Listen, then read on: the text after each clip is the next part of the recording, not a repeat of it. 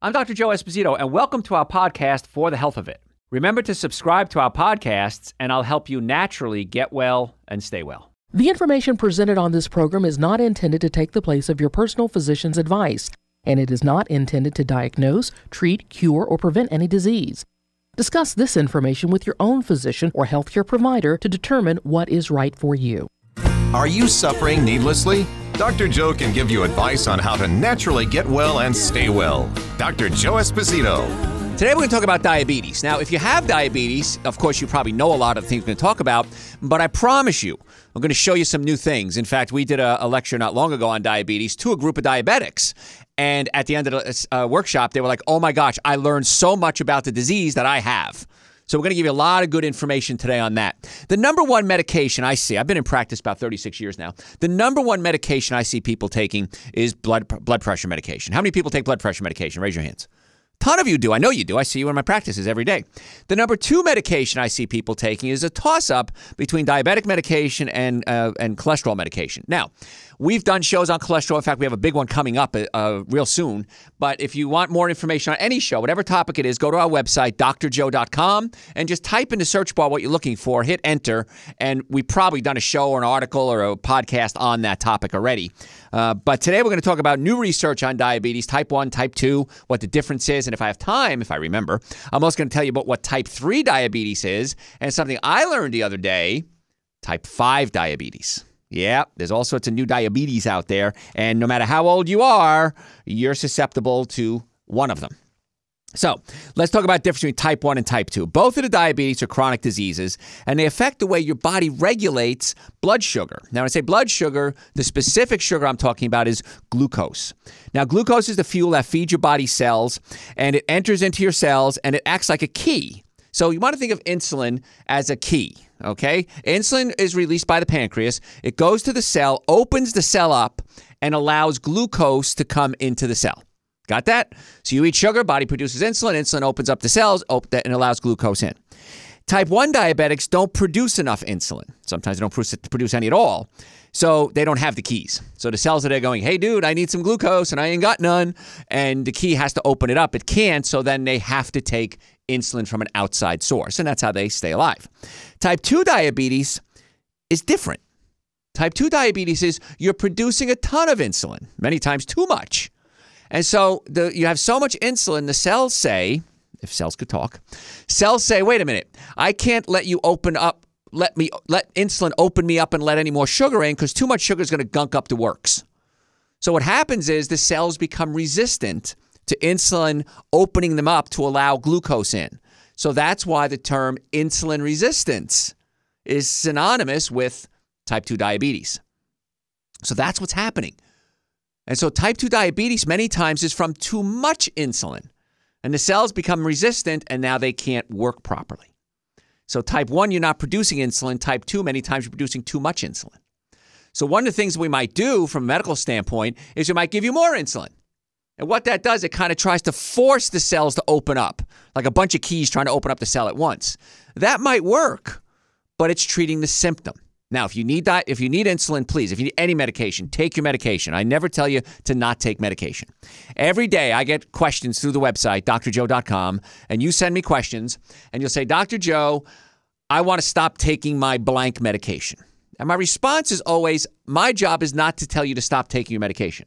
My job is to get you healthy enough so that you don't need to take the medication. So that's the approach that we take on this show. We try to get to the cause of the problems and not just treat the symptoms. And if that's what you're interested in, then you're you're in the right place. You're doing you're going to do a good job learning, and that's why so many people go to our website and listen to the podcasts. And many times we have different versions of the podcast because some people are visual, some people are auditory, uh, some people like to read. So we have articles. So whatever you like to, whatever style of learning you have, that's available on the website D R joe dot com. So. Big question comes up, how do I know I have diabetes? Most people, with type two especially, find it sometimes by accident. They might start having some symptoms. They're not sure what it is. It's not like you're going to say, uh, you know, I break my arm. Okay, I know I broke my arm, obviously. But with diabetes, the symptoms many times can be insidious. We just go, it comes on slow. And type two diabetes can take years to show up. So both types of diabetes have some similar symptoms. Things like frequent urination, feeling very thirsty, drinking a lot, feeling very hungry, feeling fatigued, uh, having blurry vision, or cuts and wounds that just don't heal fast enough. Now, as we get older, our cuts and our wounds heal slower. Of course, if you're old enough, you know that. And when you were a kid, you'd fall, you'd cut your knee, and you'd heal, and you'd be back running around again many times within hours. It wouldn't heal totally. But within a day or two, it was healed. As we get older, our healing ability gets slower, and that's called aging. So what we want to do is do everything we can to keep our body as healthy as possible so that we don't have these problems. And that's what I try to teach people every day. You want to keep the nervous system functioning normally. You want to keep the digestive system working normally. And you want to make sure you're eating the right foods. So, as Cher said, if I could turn back time, we may not be able to turn back time, but we can certainly slow down the process. And we've done shows on aging as well. It's on the website, D R joe dot com. But people with type one diabetes may also experience things like irritability and mood changes and unintentional weight loss. So if you, I've dealt with a lot of diabetics, type one and type two, over my career, and it's interesting to see that. Many times a type one diabetic all of a sudden will just start acting really crazy or really uh, standoffish or real angry. Like, what the heck just happened? Were you just fine an hour ago? Well, their blood sugar crashes, and they don't have the insulin to get the sugar into the cells, and so they start to get real moody. And so once a type one diabetic starts to learn how to manage themselves, they start to realize it. Uh-oh, starting to crash. I need some, I need some sugar. I need some insulin, and they kind of work around that.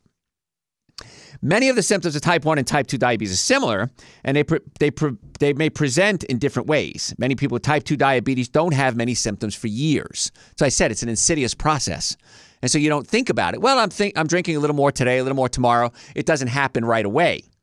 Uh, with type one diabetics, it's it's a little different. So type two diabetics, they have no symptoms, and they don't discover their condition until complications start to develop. With the type one diabetic, it develops fast, typically over just the course of several days or several weeks.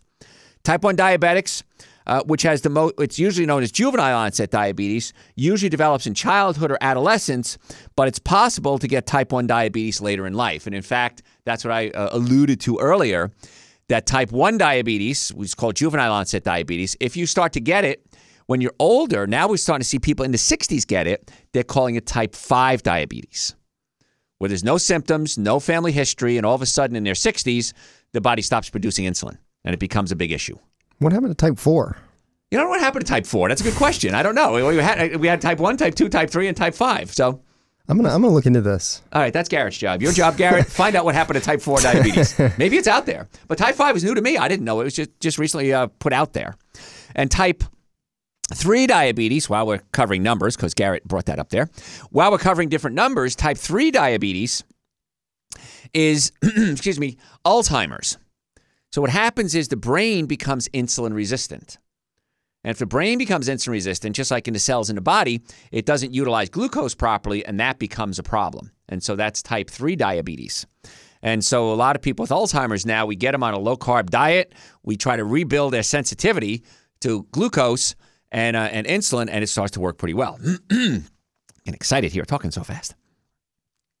So there's different types of diabetes, but essentially it's all the same thing. The cells are not utilizing glucose properly. Either you don't have enough glucose or you're not utilizing it, and so the, the cell isn't getting glucose is what it boils down to.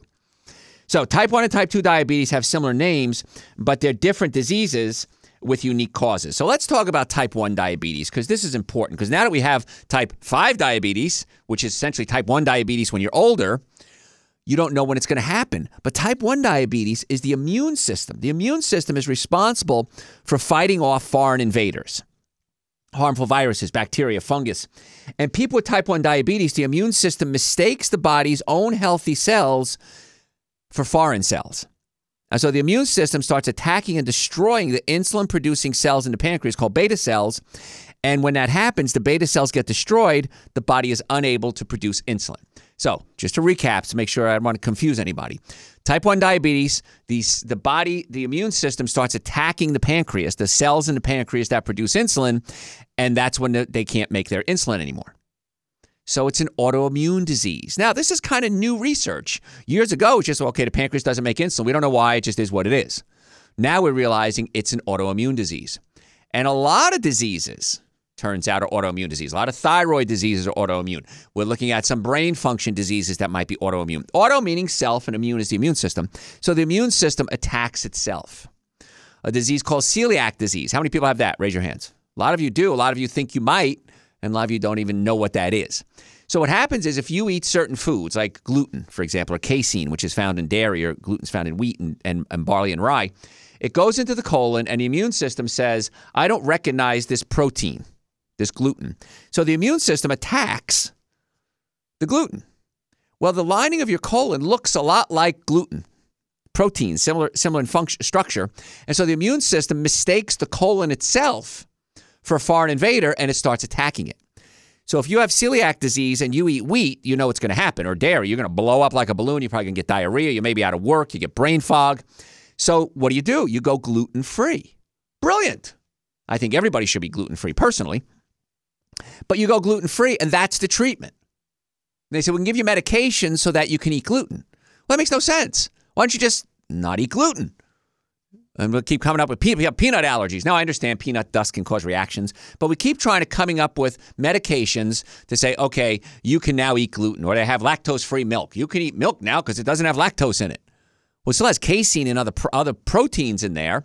So it doesn't make sense to me when somebody has a reaction to a certain food that we try to fix that. Now, if it's a deadly disease, like a, a peanut allergy, I totally get that. But if you could just say, I'm not going to eat gluten, it's much easier. And it solves the problem because now you're treating the cause and you're not just treating the symptoms. Yeah, it may not be ideal to be in a gluten-free world. It may not be an I- ideal to be in a dairy-free world. I haven't had dairy in well over three decades. I'm perfectly fine. I've lived every day of my life. I haven't been wanting for anything because there's so many other things you can eat. There's one hundred twenty thousand foods. I made that number up. It's probably somewhere around there. one hundred twenty thousand foods that you can eat. Why do you have to change your whole world and take medication? Medication has side effects and spend all this money on research just so that somebody can have a glass of cow's milk. There's coconut milk. There's almond milk. There's oat milk. There's hemp milk. There's so many different versions of milk. And it drives me insane when I see that. Can, can you put those resources somewhere better than just get coming up with a pill that somebody can finally eat some dairy products? I don't know what's wrong with water. Water's another thing that people might try. It's a new drink, right? It's right? New on the market. Yeah, so try some water. We just did a, I just did a, I was a guest on a show just uh, just before this, and um, we were talking about uh, Lake Lanier, which is a lake in Atlanta, and um, the water is getting so polluted with algae that even when they filter it out for drinking water, it's still probably going to have a smell and a taste to it. Say it's safe, but it's all the algae. So that's why you get a good house filter and filter out all the water in your house, and then you're in good shape. That's what I do. So anyway, I digress. I got lost there for a second. All right, so that's type one diabetes, the immune system attacking itself. What I tell you to do is calm down your immune system. So if you have diabetes, I'm going to say stay away from the hyperallergenic foods, the foods that are going to cause the allergic reactions. Things like what? Wheat and dairy. So if you can give up wheat and dairy and you have an autoimmune disease, you're going to be a lot better off. Thyroid disease, Graves' disease, Hashimoto's. Give up the wheat and the dairy. Let the immune system calm itself down, and you're going to be so much better off. And you're going to feel better too. There's no benefit to eating wheat and dairy. The, the, the benefits you might get from wheat and dairy, you can get from other foods. And that's real easy. So so type one diabetes, autoimmune disease, keep your immune system strong.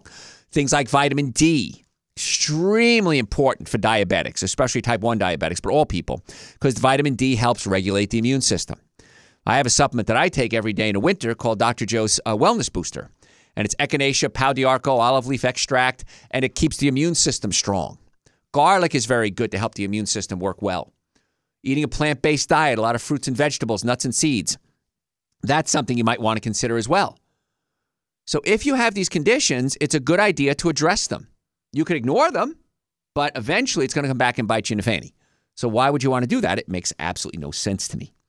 So type one diabetes, keep the immune system strong. And if you go to our website, D R joe dot com, type the word immunity into the website, right, Garrett? That would that we have we have a show on immunity, right? Immunity, immune system. Um, what was the other word we used? Sierra, what was the other word? Um, probably wellness. Um, we just did what? Oh, flu. Uh, we just did one on surviving the cold and flu, which would be uh, okay, yes. which would be the one so on immunity. So cold and flu, anything like that in the search bar, we'll bring up all the articles and the shows that we've done. Okay. There you go. You can listen to those shows, read the articles, uh, watch the shows, a lot of them videos as well, and it teach you how to build up the immune system. So for type one diabetics, I want to treat you as an immune issue, which it is, and then you can address that accordingly.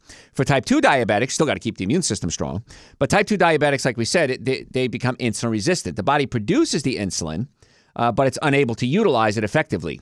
So researchers aren't quite sure why some people become insulin resistant and others others don't, but lifestyle changes contribute to a lot of this, including uh, losing weight, inactivity, and eating too much sugar. When I was a kid, my mother used to say, if you eat too much sugar, you're going to get diabetes. Or you're going to get, uh, some people call it the sugar. When I uh, when I moved from New York, New Jersey to the South, they didn't call it diabetes, they called it the sugar. I got the sugar, right? That's, that's just a word. And one way they used to test it, actually, strangely enough, uh, before we had all blood work and everything, is they would taste someone's urine. Somebody pee in a cup, they'd put their finger in it, lick it, and they, they'd be able to taste it. And so they could taste sugar in their urine because the sugar isn't being utilized by the cells. This is a little. This is a little crazier to me than even the backward knee joints. Oh, if you're taste, taste, tasting urine to figure out sugar yeah. levels. Well, he stole my line because he wouldn't turn my mic on. But oh, it was Garrett's fault, huh? Yes, well, I'm I'm in charge over here. Maybe you should do a better job of being in charge. All right, two, both of you, stop it, stop it. Good thing there is a big desk between them. You should see how big the space is here. But really, they would. The doctor would actually taste the urine. That's how you tasted for sugar, if you had the sugar, yeah. And they weren't worried about S T Ds or anything like that? Well, S T Ds weren't discovered yet. Oh. They were there. They just weren't this discovered is, yet. This is when, when doctors started getting paid a lot of money, I'm guessing. That's right, yeah. Before they said, we didn't make a lot of money. Now it's like, I'm going to taste your urine. And then if you had the sugar, they dealt with it accordingly. So the sugar. The sugar. That's what it was called. So anyway, about the knee thing, I, we were doing a show a while ago, and I, and I you know, I, I wander off on tangents. And uh, what was the story, Sierra, that, that, that you laughed at so hard? You were talking about how you don't like the knee joint, and you said, I just wish it would be backwards, and I just can't unpicture somebody with... He like, said, no, no, he said, uh, I, I wish they would, the knee joint would have been inverted or reversed. Yeah, I don't like the way it was built. It's not very structurally sound because it, it's so open to injury. So if we had to go backwards like a bird, it would be more flexible and we could jump and we wouldn't have so many knee injuries. So. How would you sit down? That, yeah, that's okay. Well, that's that's the next part of what is a, what, do you, what does a chair look like at that point, you know? Can you, you even have, out, can you have a chair? I think I, I saw that on Futurama where they had a chair that was backwards. So. So anyway, but again, we digress. Uh, but we do that a lot here. So that's what we're talking about. If you wonder what Garrett was making a reference to the knees, that that's where that all came from.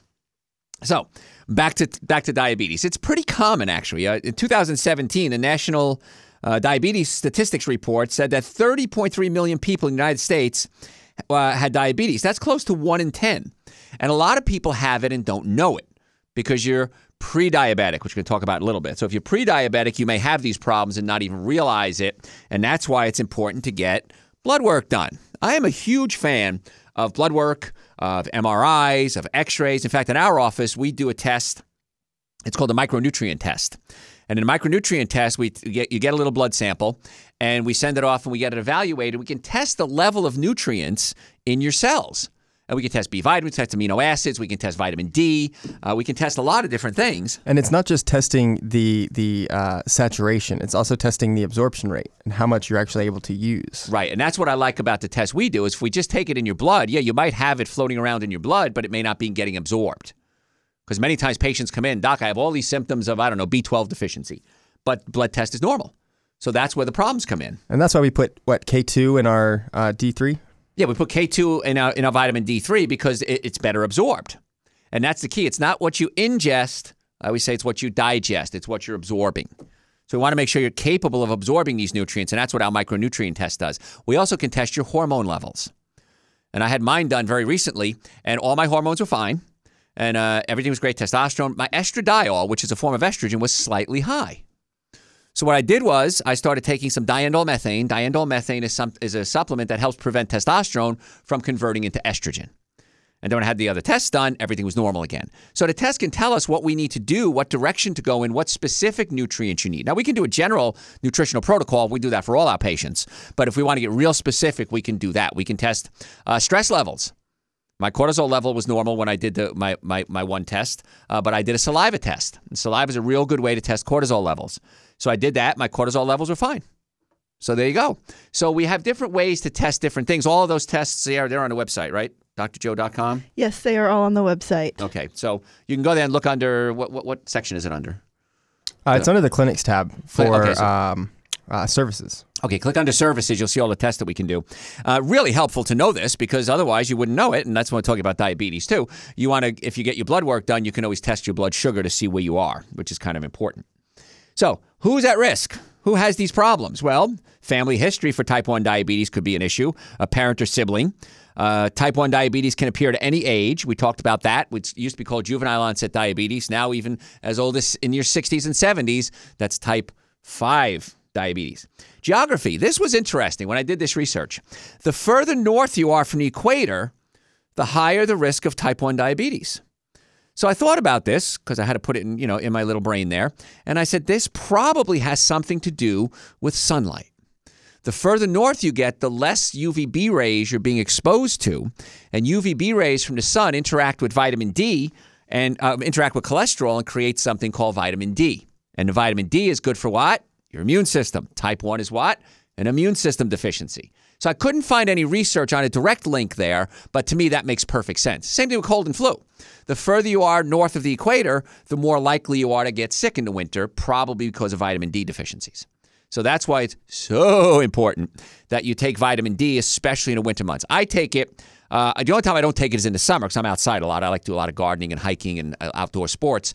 But If I it, in the winter, especially, and then you know, um, early spring and then fall, I always take my vitamin D, and I take it's Doctor Joe's vitamin D. I take five drops a day. Five drops is five thousand international units. And when I get my vitamin D tested, which is the only way to really know if you're deficient, my vitamin D levels are always right where they should be. Now, without that supplement, it wouldn't be there because you can't make your own vitamin D without sunlight.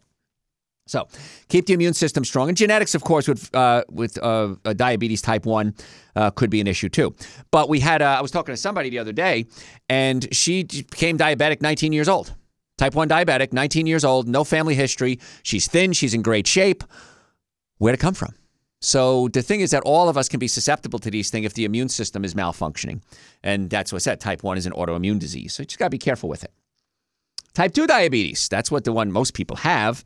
Uh, if you're pre-diabetic, elevated blood sugar, we talked about that earlier.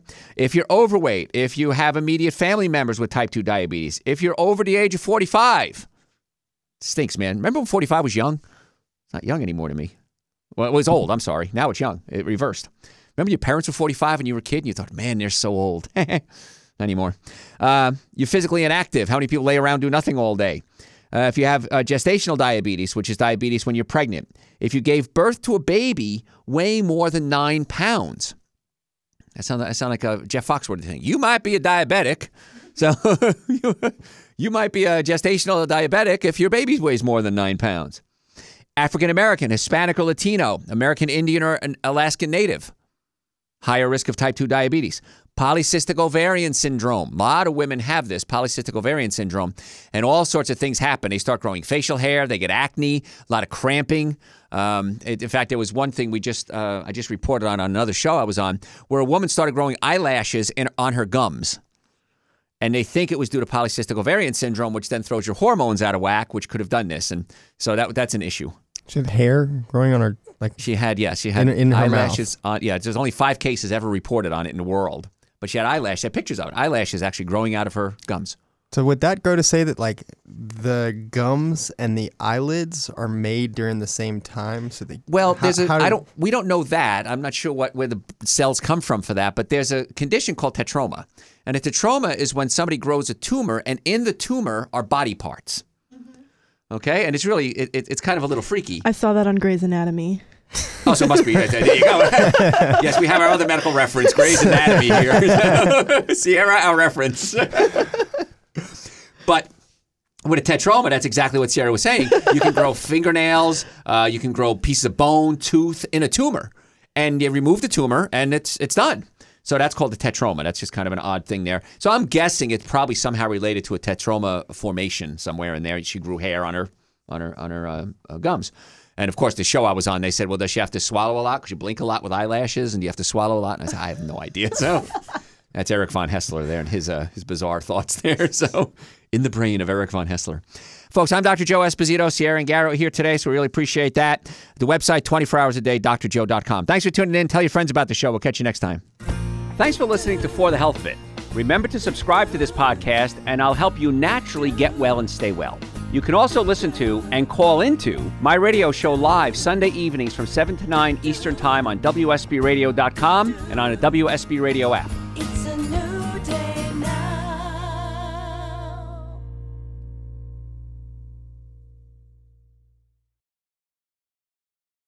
When you need mealtime inspiration, it's worth shopping Kroger, where you'll find over thirty thousand mouth-watering choices that excite your inner foodie. And no matter what tasty choice you make, you'll enjoy our everyday low prices, plus extra ways to save, like digital coupons worth over six hundred dollars each week. You can also save up to one dollar off per gallon at the pump with fuel points. More savings and more inspiring flavors make shopping Kroger worth it every time. Kroger, fresh for everyone. Fuel restrictions apply.